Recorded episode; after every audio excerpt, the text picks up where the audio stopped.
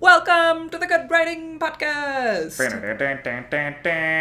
Welcome to the Good Writing Podcast. where two MFA friends talk writing craft.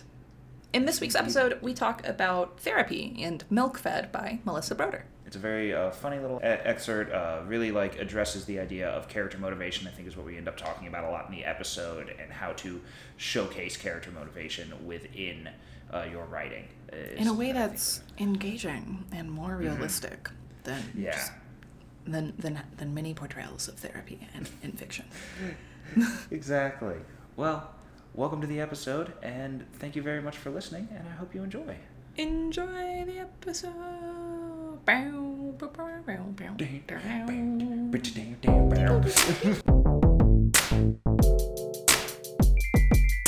Ready? Hello, Emily. Hello, Ben. We're back. It's the Good Writing Podcast, the most exciting podcast in your podcast feed. Move We over are- Joe Rogan. Uh, One of the podcasts in your podcast feed. Not everyone's, but yours, it sounds like, if you've stumbled upon us. if you're hearing this, you've probably heard it before. Um, Uh, ben, it's so lovely to see your face. Um, yes. Let's get into it. Confess for me, Ben. Have you written? I'm in the confessional booth. We're going to need to make a new theme song. The segment is now called The Confessional Booth, in which we admit that, god damn, I have not written anything. I haven't written a word. I haven't written a word. It's really getting embarrassing to say this every two weeks now.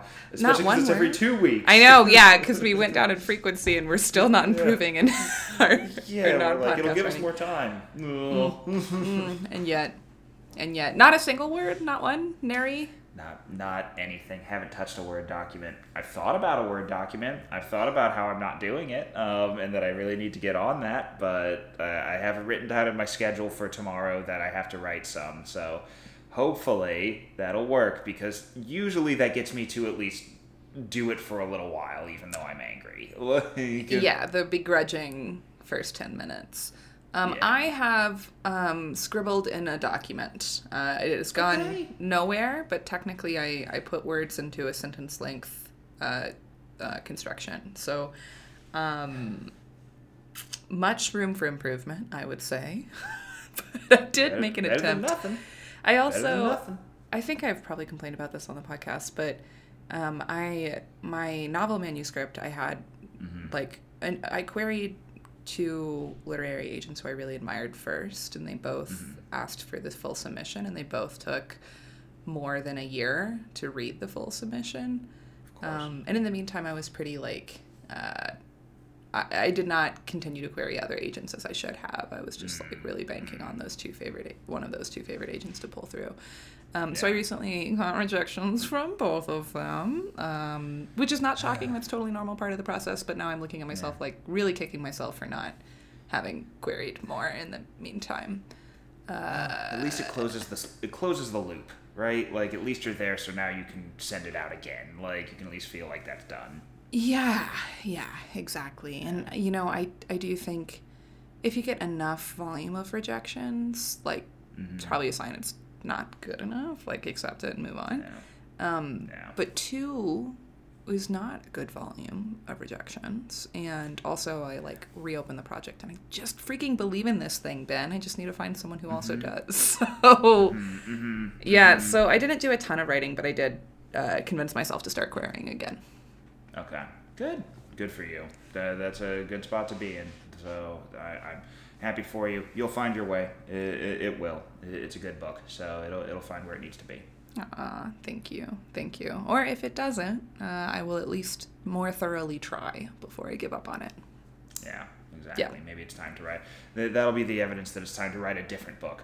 A much easier task. oh boy, oh boy. Uh, I have a question for you, Emily. Yeah, Why have we up? chosen this as our path? Why is this what we've chosen to do? Every aspect of it's difficult.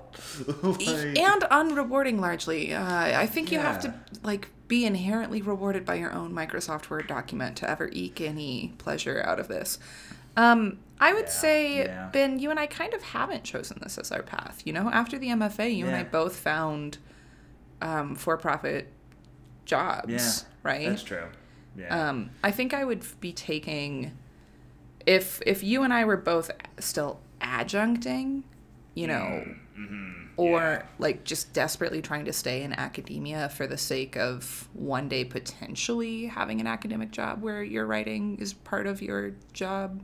Your Um, job, I think you and I would be uh, much much unhappier than we are. But you know, I, I was about to say, like, I, I think my partner would have probably left me. I would have become so intolerable because I would just be so angry all the time. like, yeah, my sense of self worth is not universally dependent on querying agents and what happens to Yeah. those manuscript. You know, like Yeah. I think it is Yeah. very, very good for you and me to have real adult jobs that actually pay a salary and aren't aren't Yeah. are no longer being exploited by the university uh, adjunct Yeah. mill. Yeah, Jesus Christ, that's very true.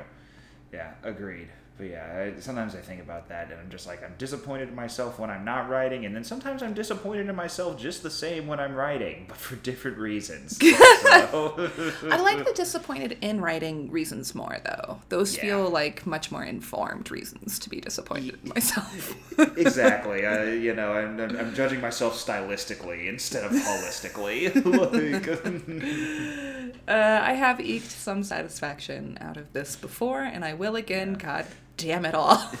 yeah, there, there will come that weird moment uh, after having actually done some writing that you consider good. That that moment when you've sat down and you've you've finished it uh, uh, for now for that moment, and it feels like I think I did something. I think that I, I curved my way around a problem. Like, yeah. yeah, yeah. I created a puzzle for myself, and I solved it.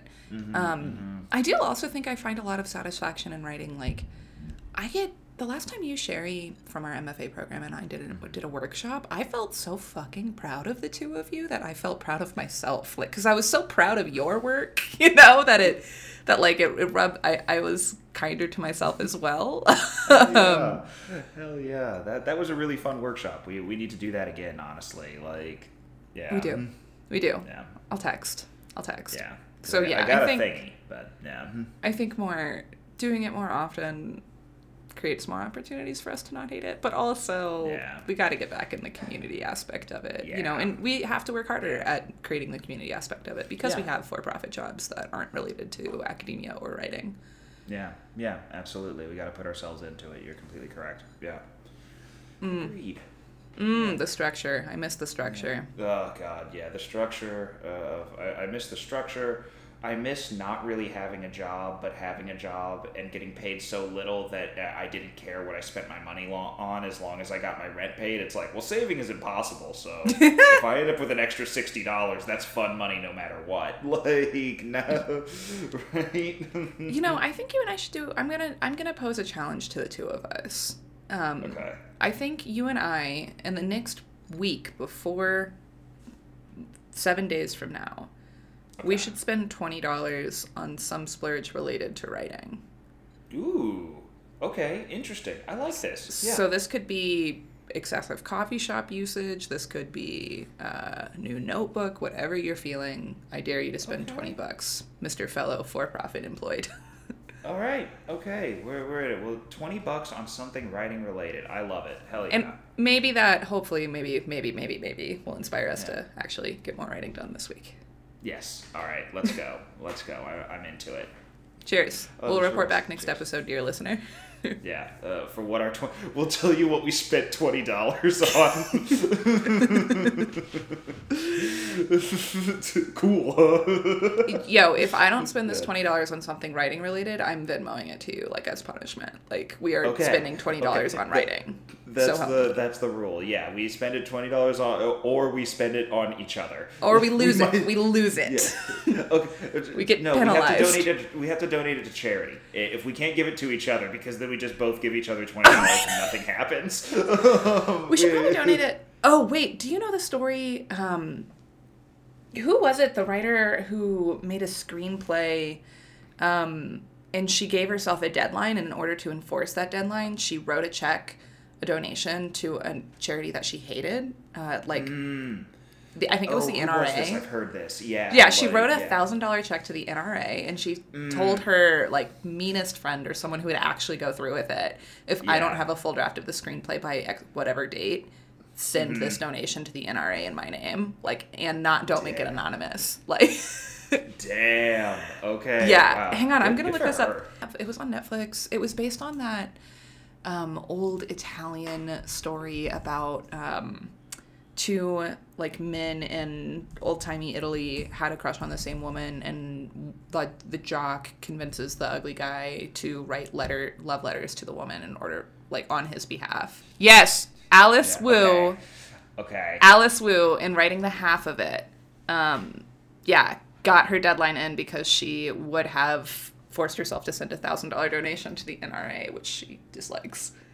Okay, cool. Good for you, Alice Wu. That's that's really strong. Like putting yourself in that position. That that takes bravery. Like Yeah. yeah. Yeah, yeah, that sure got the job done for her. Especially if you like don't really have a thousand dollars. Like that that'll definitely yeah, that'll get the job done. Although I don't know, I do feel like writing in a panic is probably not as ideal as when all the stars just happen to collide. Uh, Yeah. 'Cause- Yeah. a thousand bucks to a charity I dislike would would put me in a panic. That's for sure. Yeah. Yeah, exactly. Like whatever the Chick fil A fund is or something like that. Oof, Like, buddy. Yeah. Oof, buddy. Yeah. Anywho, twenty bucks Twenty bucks. on writing this week. writing. Elsewise, Yeah. we have to get penalized and send it to a charity we dislike to be disclosed at the time. Okay. Ooh, damn. Okay. Well, then I'm I'm gonna spend that twenty dollars as soon as we're done here. Yeah. I know, giving that to like the young Republicans or some shit. Like, yeah. Oh man. Oh well. Okay. That's the challenge for the week. Uh, do you want to talk about reading before we go into the reading for this week, or do you want to just get straight into it? I, I do briefly want to talk about reading. Um, I'm Oh yeah. I ordered from my local bookstore. I'm going to pick up, finally, belatedly, going to pick up Danez Smith's newer poetry book, Homie, on Monday. Oh, he has a In new prep- one. Yeah. And in preparation Oh, for that, I reread Don't Call Us Dead. Um, glorious. Chills still. Uh, really phenomenal. Don't Call Us Dead by Danez Smith. Amazing poetry collection. Absolutely agreed. Well, one of my favorite books of poetry that I've ever read in my entire life. Not that I've read a ton, a ton of poetry, but that one definitely is standout and how good it is. Like, um, Yeah. 100%. 100%. yeah, yeah, they, they write beautifully. Like, yeah, Yeah. absolutely. What about you? You read anything interesting? Um, I've read a few things actually.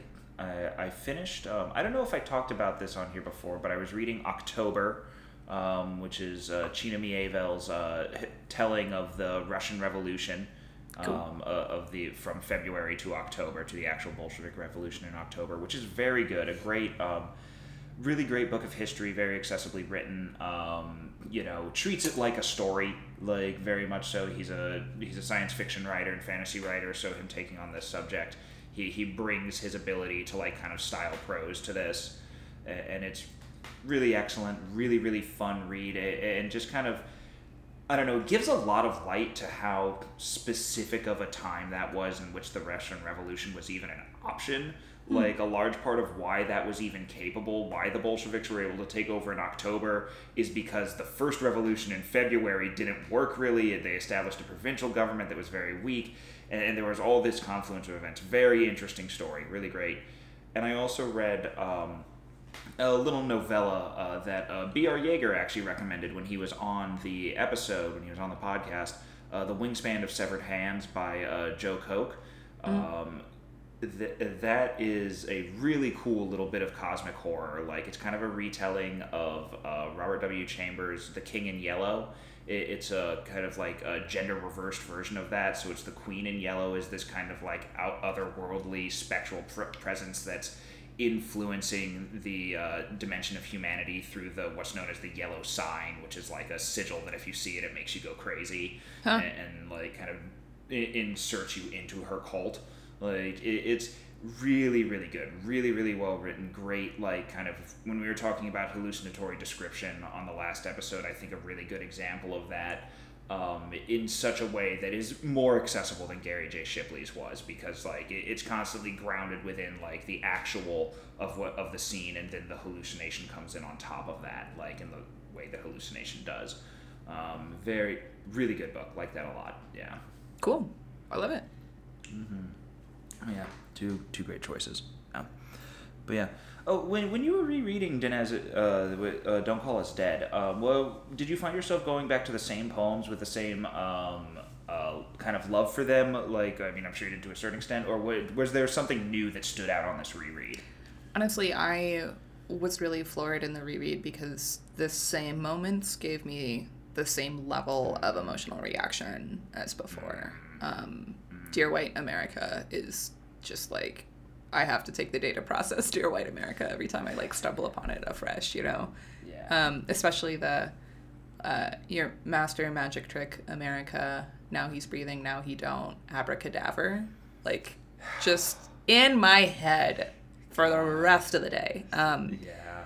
Yeah. So I there were like other bits that I you know maybe noticed more of than I had before. But like this is this was my third time re- reading this, mm-hmm. and like mm-hmm. to to still be stunned the, the same way was was really mm-hmm. impressive.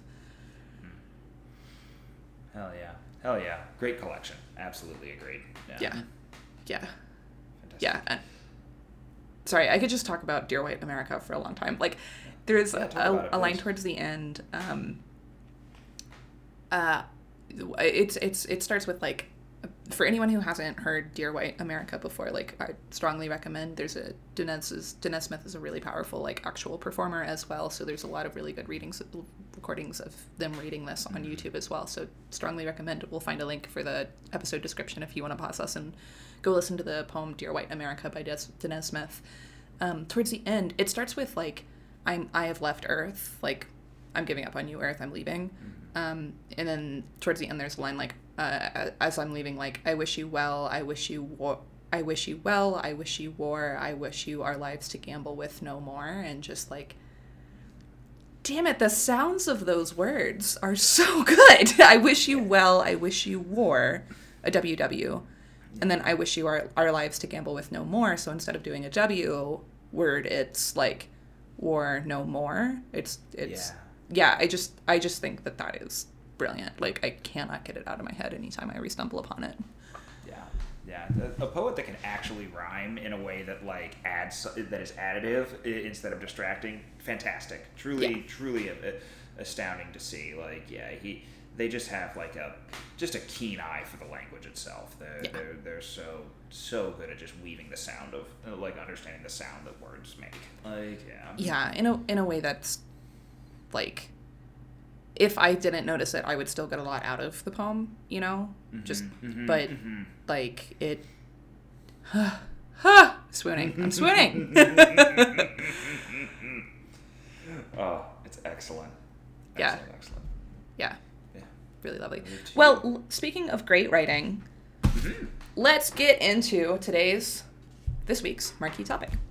Ben, yes. I sent you a chapter from the novel Milk Fed by Melissa Broder.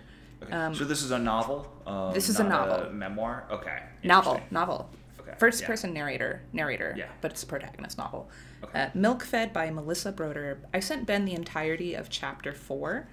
Um, it's these are pretty short chapters. Chapter 4 mm-hmm uh, my therapist in Los Angeles, Dr. Reina Mahjoub, wore sensible clogs and said insight adjacent things like put on your oxygen mask before helping others, but I didn't entirely respect her because she accepted my insurance. How good could she be if she was willing to deal with Blue Shield? Uh, yep, so it follows a, a not, a narrator's uh, therapy session. Ben, mm-hmm. first impressions. Uh, first impressions, uh, very funny right off the bat. Um, definitely a, a, great piece of humorous writing in here. Um, j- just kind of has that um, setup punchline, especially in that opening paragraph. I think it's really kind of like very splayed out how like they're doing setup into punchline on stuff like that. Um, you know, I got a therapist who says inside adjacent things, like, and then the punchline is this inside adjacent thing, like with, with that acting as the that phrase acting as kind of like the crux mm-hmm. and turning there.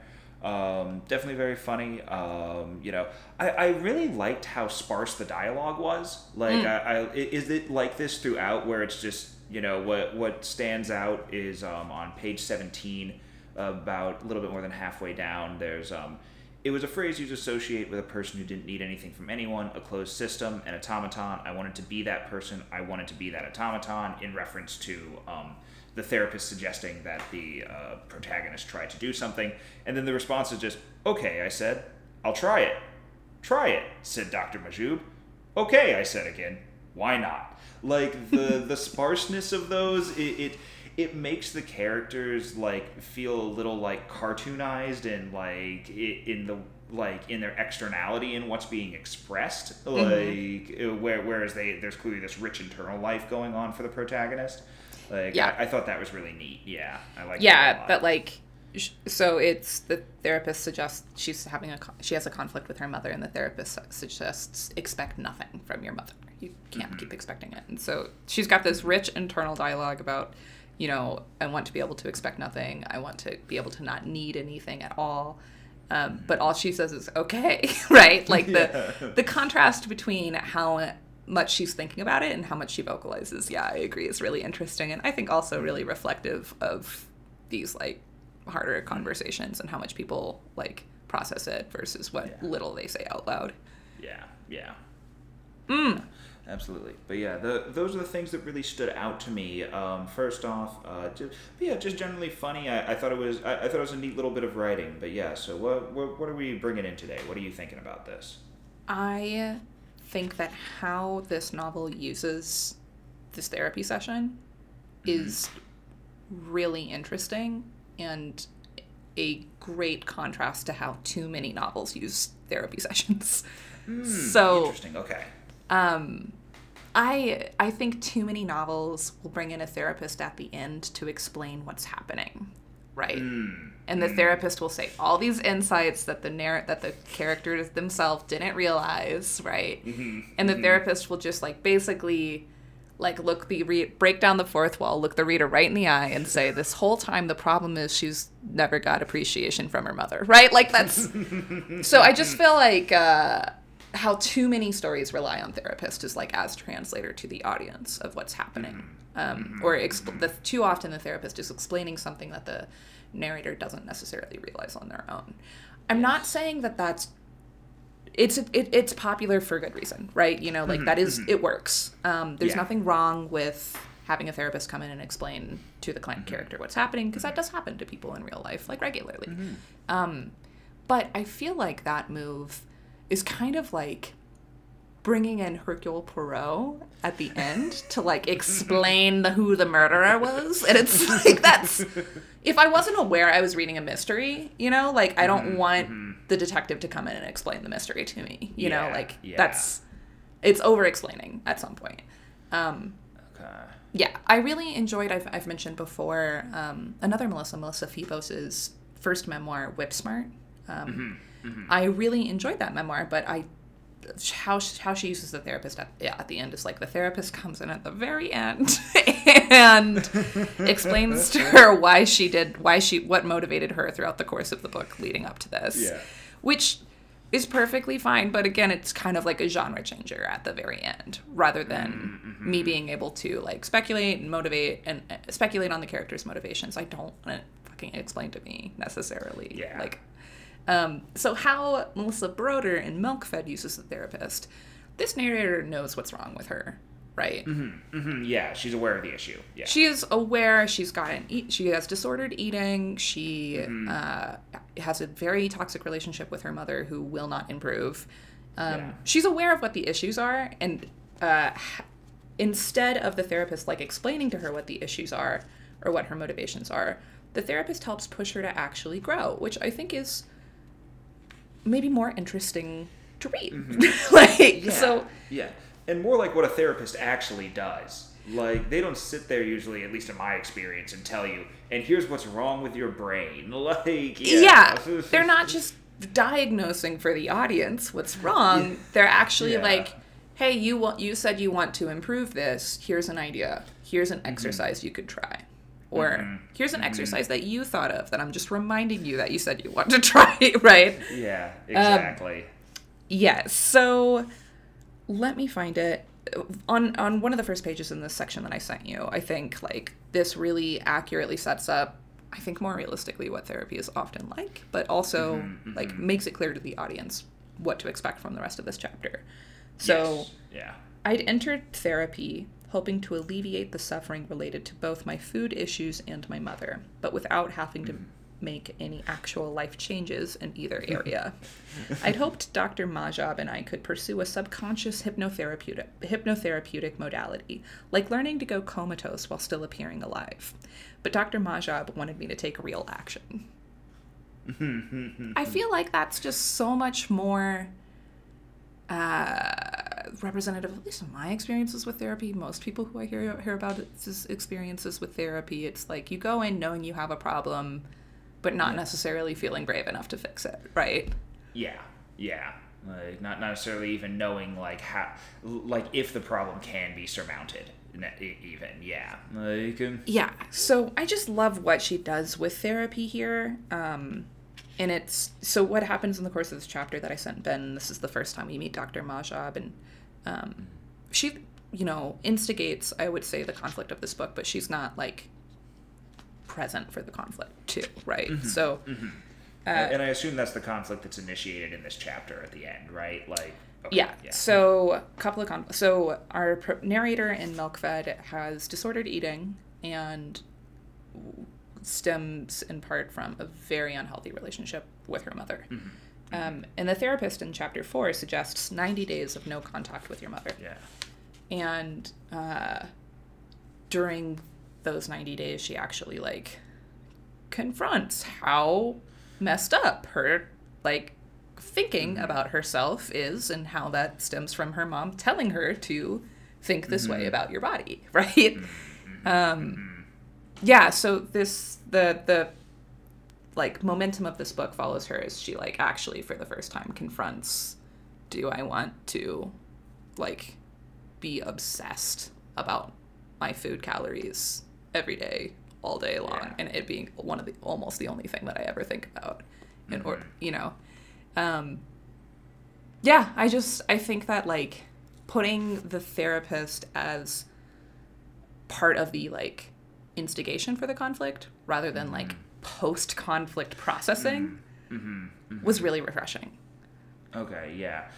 So I, I, I will admit, in my reading, I don't see this too often because uh, there aren't a lot of therapists in the books that I read. So what what are some examples of this other version of this that you can think of, if you have those? Like, uh, I'm not trying to put you on the spot, but yeah, yeah, yeah. Um, yeah. Well, top of mind for me is the memoir Whip Smart by Melissa yeah. Febos, which is great and perfectly good. Mm-hmm. It's just like that's how I've seen it done too too often. Yeah. Okay. Um, yeah.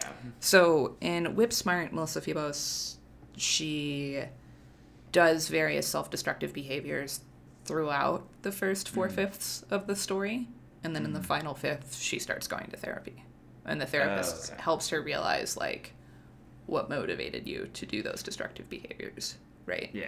Yeah. Um, which is obviously realistic because it is a memoir. you know, yeah. like it does yeah, happen that's like what that. happened. Yeah. um, totally fair. Mm-hmm. Um, but yeah, I feel like that's how it's usually done in stories yeah. is uh, in in novels, in fiction, mm-hmm. where mm-hmm. we are making up the character. Yeah. We as the writer should know what their motivation is mm-hmm. early before yes. the conflict. And yes. I personally feel like divulging that information early and making the story about what she does with that information is more interesting than mm-hmm. making the story about discovering that information.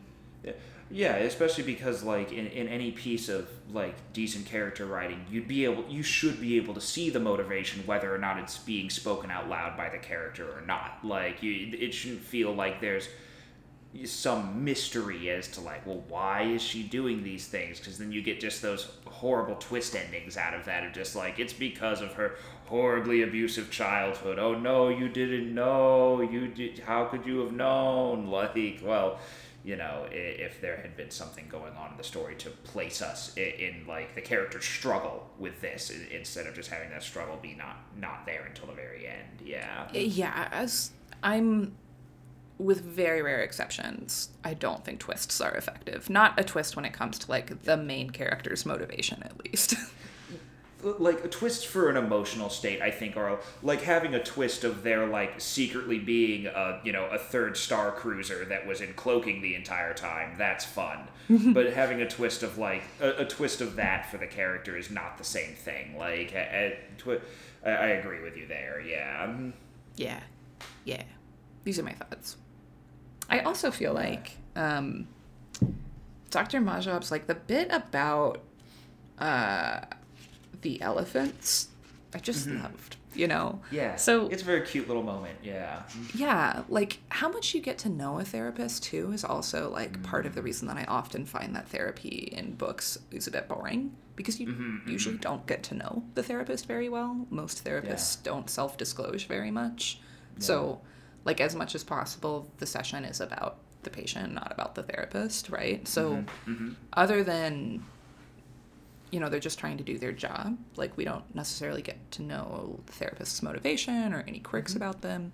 So, like, the, the sparse things that, like, in this session our narrator like comes up with about the therapist and like kind of mm-hmm. invents about the therapist i think are really interesting so yeah. um, what she notices is that dr mahjoub's office was filled with elephants uh, mm-hmm. lithographs st- statues carvings paintings etc mm-hmm. uh, I wondered whether she genuinely loved elephants and had collected them over the years, or if Pier 1 was having a sale and she thought, yes, thematically cohesive decor fosters ego integration and patience, and purchased them all at once. so, like, here and elsewhere, like, she just, like, notices these elephants and, and thinks about, like, I don't hmm. know, like, does she love, like, is this part of the job for her? Like, I, I just, like, she's, um, speculating more on who the therapist is and gives us enough details to like feel like this is a real person even if this real person is not necessarily like a uh, conventional character in the story. Even if this real person is withheld professional we don't get to know them as an individual. We do like get enough to feel like they are an individual yeah, they're they're not a personal actor in the story, but but a like a, a presence within it is still felt and implied behind the non-personal actor. Yeah, like yeah, uh, absolutely. Uh, and I do just love that little detail because it does also speak to like the way that I think patients think about their therapist sometimes. Because I know I definitely wonder about my therapist sometimes. I'm like, what's this dude like? Like, what what are they doing in their you know, in, in, my experience, you know, I do mine on Zoom, so I'm just looking into a literally there's just like a single cabinet behind him, and that's the only view of his world that I have. Uh, because I think he does it. I, I, think he also does it from a library. Is where he does his calls from. Hmm. Um, but yeah, he he's just there doing it, and, and it's like, oh, okay, he's in that room, but I what what is his world beyond this? And uh, i feel like we often wonder uh, about therapists in that way of like you know who are they outside of this? And also like how much of themselves are they giving me? Because there has to be a little bit because they have to be able to entice me to talk to them. They can't just be faceless but they they definitely don't want to reveal themselves to their patients because they're they're working. They're doing their job. It's not it's not about them like you said. Like yeah yeah. Yeah exactly. There's i don't there in this section that I sent you, you know, she does self disclose like um, she's comparing. Our narrator has like done an accomplishment. She texted the link to her mm-hmm. mom, and the mom like mm-hmm. is immediately accusatory. The mom's saying like, "How did they find? How did the blog find you? Can't open the link. I hope there's nothing embarrassing in it. You didn't embarrass me, did you?" Um, and the therapist, Dr. Mahjoub, says like, if her daughter came to her with that kind of news, she would be incredibly proud. My daughter's only 11, but I hope that she can one day have your your success. And she's like immediately jealous of Dr. Mahjoub's daughter. you know, mm-hmm, like mm-hmm, um, mm-hmm. I felt like that was uh, yeah. So like this Dr. Mahjoub, like it is demonstrating how the level of like self-disclosure that a therapist will do that's relevant and productive in session right like yeah. hey you know uh that's not how moms are supposed to behave. uh, Yeah. Is essentially what she's saying by revealing some personal info. So if the as since as writers in writing, if we don't necessarily want to use a therapist to um, relay that moment or have that be a um, you know or just avoid that sort of emotional telling, what should a writer do instead? How do we bring in the these like emotional like characterizations and showing of this conflict with without having that to be told to us? How do we just show that? Yeah, I think. I think like, what's your motive if you are thinking about including a, a therapy scene or a psycho- mm-hmm. psychological analysis scene or even mm-hmm. just like a friend who absolutely reads the character for filth mm-hmm. and explains their motivation to themselves. Um, what is your motivation as a writer for including that moment? Mm. Are you for example, if it's not a therapist, if it's a friend who's explaining, like, hey, stupid, you said you'd break up with your ex and leave him forever, um, is that other character, do they have a motivation? What, you know, are they a real character in scene? Are they relevant to the story? If it's fictional, is it necessary that they exist? Or, like, does the scene need to exist at all? Or can this be implied? Can this information be integrated elsewhere? Um, I think, you know, if you are writing a mystery and you want the detective Hercule Poirot to gather everyone and, and explain what's up at the end, like if mm-hmm. that's your intention from the beginning, that's a okay. But if mm-hmm. if that's not if that's not going to be the climax of the story, where the mm-hmm. where where a character explains what your motivation was the whole time, cut that moment, integrate that information elsewhere. Um, yeah, yeah. Yeah, so so what are some ways that we can integrate that information elsewhere? What, what do you think is u- useful in scene or, or like ways of showing that? Yeah. Sure. Here is the very first paragraph of Milk Fed by Melissa Broder. It didn't matter where I lived Mid City, Mid Wilshire, or Miracle Mile. It didn't matter where I worked. One Hollywood bullshit factory was equal to any other. All that mattered was what I ate, when I ate, and how I ate it. First paragraph, right? So she took character motivation and made it the opening, right? Yeah. This character is Okay. obsessed with Okay. her eating disordered eating. Um, and instead of just, you know, us discovering that later, like, why hold back? Why not make that explicit from the beginning? Mm-hmm. Tell mm-hmm. us mm-hmm. what this character's motivation is. Um, and, you know, the rest of the action in that first chapter is this first chapter is like recounting what her daily habits are like based on her really really disordered eating right so like she mm-hmm. structured her entire day around thinking about like mm-hmm. when am i going to get to chew my next piece of nicotine gum to tide me over right Okay. um, so I think this is a really strong like alternative, like opening with here is this character's motivation today. She's obsessed with her disordered eating, and this is what that looks like. I think that's mm-hmm. a really good alternative to like waiting until later and making us like realize on our own that it was disordered eating that was like messing up messing her up from the beginning. yeah. Um, I think though, you know, Milk Fed is a novel really explicitly about this narrator's like personal growth, right? So mm-hmm, mm-hmm. we we meet her with very disordered eating, very toxic relationship with her mother, and throughout the course of the novel, she like it- it becomes worse in a different way, and then it becomes mm-hmm. better, right? So like it's it's she actually like grows and addresses these con- issues in her life for the first time. Um, yeah. yeah so if you're if you're like looking for a more conventional story about a character who grows like just make their problem explicit at the beginning like why are you Yeah. holding back why is the temptation i don't think subtlety is necessarily more interesting or more intellectual Yeah. Uh, um, here's a question. Uh, do you find this narrator to be? Would you describe this narrator as being self-aware from the beginning, or do they gain self-awareness? true yes well it's Okay. hard when your eating is this disordered like you are fucking Yeah. aware you know um Yeah, of course. Yeah. yeah so sh- it's i think like as she says you know she's aware of her issues but like not, not self-aware not fully conscious of how big of a problem and how different her life could be if she addressed them um i think too you know she's self-aware but also uh she is self-aware in that she's like thinking about her disordered eating all the time but she's not fully self-aware because um let me just read a section. Uh, so Please. when when she's a teenager, she like has her she's her body goes into starvation mode. She grows soft fur over her body. Her period stops. Um, she's dreaming of buffet buffets. Her hip bones are chafing against the bed.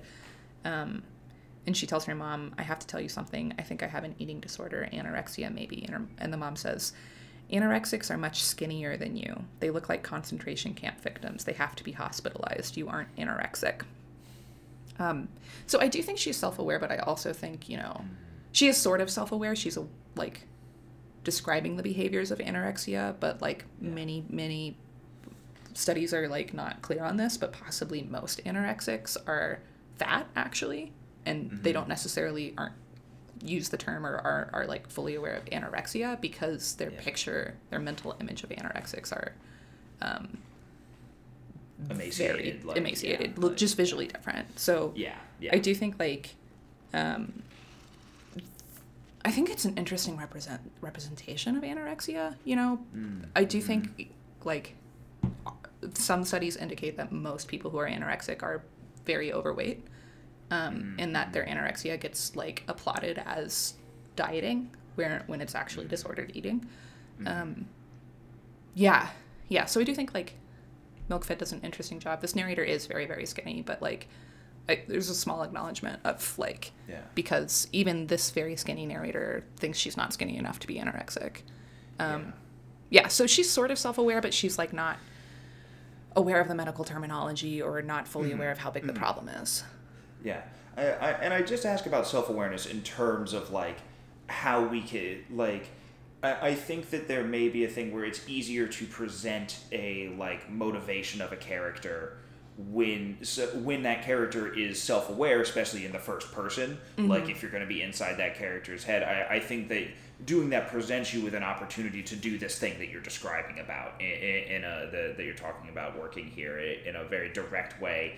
But but I also think that like the suggestion you're giving to make those character motivations very apparent from the beginning is a good one. But, um, and I'm just wondering how we can apply that to characters that aren't as self-aware, even as this character is. Like to characters that maybe don't have full grasps of their um, situation, because that's just an interesting place to start a story from as well.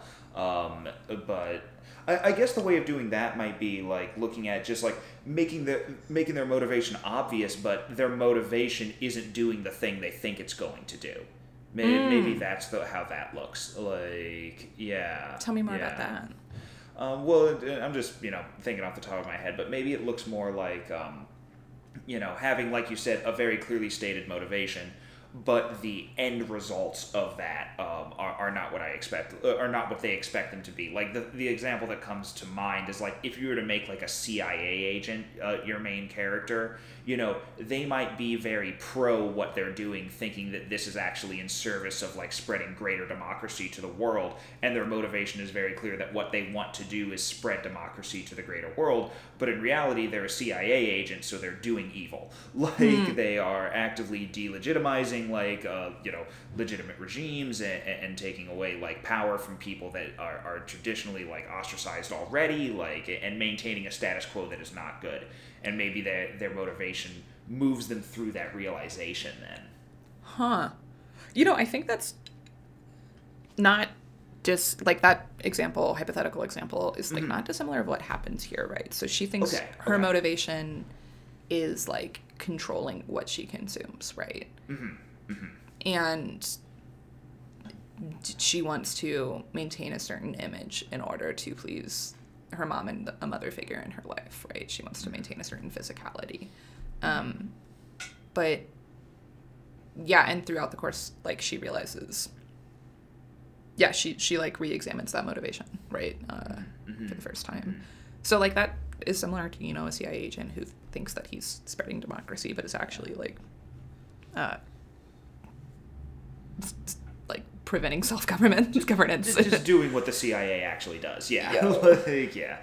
um, it makes me think too. You know, um, I was rereading Zami, a mythology a, a, by uh, Audre Lorde, um, which is like Okay, a yeah. Audre Lorde's memoir. Uh, Audre Lorde is a poet, and she's phenomenal. Um, she's like a a high, highly regarded black feminist Theorist, poet yeah. and theorist. Yeah. Um, and Zami, uh, her myth, like self mythology, sort of a memoir, sort of like sort of fictionalized. Um, she doesn't necessarily know that she's queer or what it means to be a black lesbian in the 1940s and 1950s at the beginning. Um, but like we as a reader are understanding what that motivation really is. okay. So I think maybe what's interesting about revealing at least as much as the character knows about their motivation at the beginning is that, you know, we can disagree with it as the reader or we can add Yeah. more, we can like get more out of it than the character is aware of at the time. Yeah. Yeah. Absolutely. Yeah. Absolutely. So, how would you turn this into a writing exercise? Ooh. Oh, Ben. Hmm. Well, I think one thing that makes this chapter four, first chapter with with the therapist, effective, mm-hmm. is that like it's pretty evident that they have an established relationship. Like we're tuning in. This is we are not tuning in for her first ever therapy session, right? Mm-hmm. Um, mm-hmm. she even the therapist like uses a metaphor that I suspect that the narrator like was the first one to originate, right? So the therapist uses a mm-hmm. met the she says she like the narrator is talking about like texting her mother that accomplishment expecting like some amount of pride from her mother. And the therapist says you were going to the hardware store for milk again. Um, which sounds like like a metaphor that probably the narrator like originated right? Like Yeah, you're yeah. going to a place that is not capable of serving milk like asking for pride right? Asking your mom to be proud of you. And she's not capable of doing that. Mm-hmm. um, she's not going to do that. They do not serve that at the hardware store. Yeah.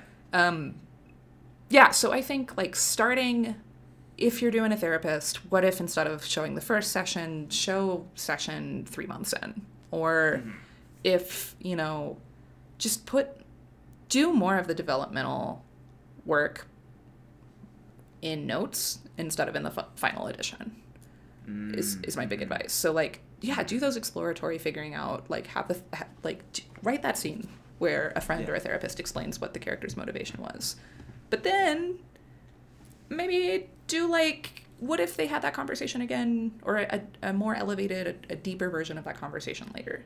Um, yeah, I think do that pre do that as pre writing and put what is on the page. Make sure that every uh, on the page like it should be advancing not explaining right it should be ad- advancing okay now what what are you going to do with this information should be the point of this conversation not explaining what happened four chapters ago Okay.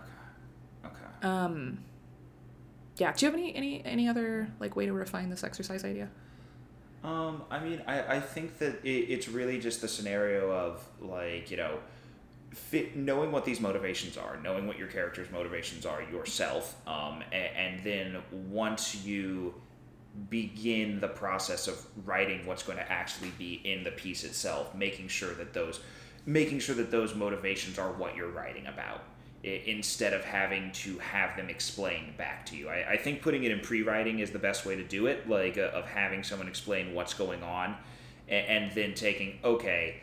Now that we, if you're going to redo that moment later, like you suggested, writing that moment with the knowledge, w- with the character knowing that that conversation already happened, essentially, like uh, with the character already having the level of self awareness that's achieved from having that sort of revelation. Like, yeah, yes yeah yeah. especially my god you know so often people in therapy like have the same realization several times over you know so Yeah. instead of Yeah. instead of doing the very first of that realization like do the second do the tenth realization of that Yeah. where it's where the conversation's a little bit more advanced than the first time Yeah.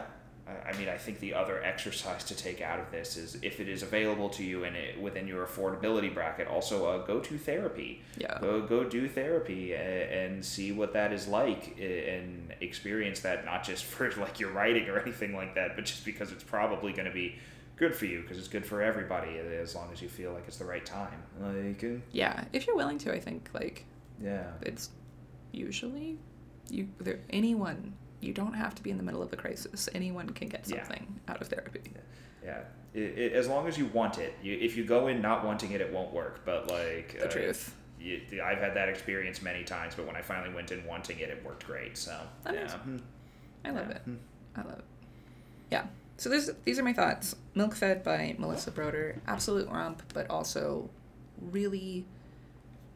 This is a, kind of a page turner. And I think it's in Mm. part because it's starting not when the conflicts start to like it's not starting at the ingredients phase it's starting at the like really part mostly cooked phase we're Okay. we're tuning in well after you know she's aware of what her problems are uh yeah, Yeah. I, I think it's part of why it's so hard to put down is because it's like Okay. really we're tuning in when the conflict is pretty well developed Also, you know, really zippy prose. We didn't really mention like the prose itself too much during this, but really solid, like well written, um, very funny. You know, good stuff. Like like the excerpt I read that I, I liked. Yeah. Mm. Is there any moment that we should uh, talk about further as far as just like zippy zippy prose?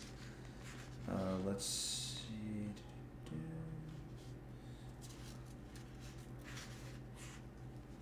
Um, basically, I think page 16 i- i- is a good example of this. Um, basically, from the top into the middle, I, think just kind of moves really nicely. 90 days, no contact? That's right. Like, not even an emoji? Try, she said. I laughed, as they say, out loud. She never let me go more than four days without talking. She won't let you? I guess she can't force me to talk, but the guilt would be excruciating. Setting boundaries doesn't always feel good, said Dr. Mahjoub. Just because it feels good, bad doesn't mean it's wrong. Maybe it wasn't wrong to set boundaries, but I knew that my feelings would be intolerable. I kept thinking, my mother is going to die someday. I would die too. Dr. Mahjoub couldn't stop death. What did she really know? Like, I, I think that just moves. That just has, like, that kind of, you know, sentence dropping into next sentence, dropping into next sentence feeling. Yeah. Yeah, it feels really refined. You know, like you said earlier, it's a really good sample of like how little gets said out loud versus how much is like internal thoughts are happening behind that. Um, It's it's really good tip of the iceberg dialogue writing. Yeah. Yeah. Yeah. Agreed. Yeah, yeah. Strongly recommend. Milk Fed, Yeah. Melissa Broder. Absolutely. Thank you, Emily. Uh, before we sign off, is there anything that you want to bring to the audience's attention or uh, anything exciting happening? Our recommendation of the week. Um, Yeah. Ben, you go first. What's your recommendation this week? Uh, my recommendation of this week is going to be uh, the an extremely popular television show that's been on the air for like five, six years at this point. Uh, me and Fran just started watching Better Call Saul, the Breaking Bad spinoff.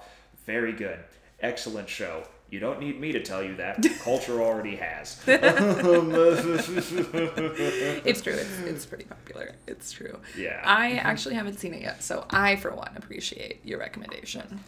Oh, yeah, definitely a thumbs up. If you liked Breaking Bad, you'll like Better Call Saul. I like yeah. it. I like it. Um, my recommendation, because Milk Fed is about disordered eating, uh, will be the podcast Maintenance Phase. Um, maintenance phase is one of those podcasts where like one person does a ton of research and the other person's job is to say, "Wow, that's crazy," and they switch off which host is doing the research versus which one's doing the audience reaction stand-in. Um, Nice. I just love that format for a podcast. Well done, maintenance phase. Anywho, so maintenance phase is just really interesting health podcast. Learned a lot, and specifically uh, learned a lot about uh, eating disorders from from maintenance phase. So that'll be my recommendation from an ex- another extremely popular piece of media that many people have probably heard about, but is relevant here. Nice. Hell yeah. Well, Yeah. I think that brings us to our close then. cool. Well, Ben, I look forward to Yeah. hearing about how you spent your twenty twenty dollars. Um, Yes. And if Same. not, uh, are we doing the NRA as our un- unwilling donation, charitable donation? Yeah. What's the, what's the oh threat? God, that's so bad right now. So bad right now. yeah. So yeah, let's make it the NRA. It'll be the yeah. So let's let's make sure that this goes to uh, literally anything else. Yeah. Oh yeah. Oh yeah. And we will report back next episode on if this actually helped us to get in more writing done than usual. Yes. Absolutely. Absolutely. All right. All right. Well, Well, thanks for listening, everybody. This has been the Good Writing Podcast. If you want to find us for something quick, we're on Twitter at, at Good Writing Pod. If you'd like to send us a longer note, we have an email account, goodwritingpodcast at gmail.com. We love listener mail. Shoot us your emails. We'd love to hear about it. And if you have any suggestions of other tips and tricks you've tried that have succeeded in getting you to get back on the writing train, do let us know. Mm-hmm. Well, thanks everybody, and have a great week. Bye. Goodbye.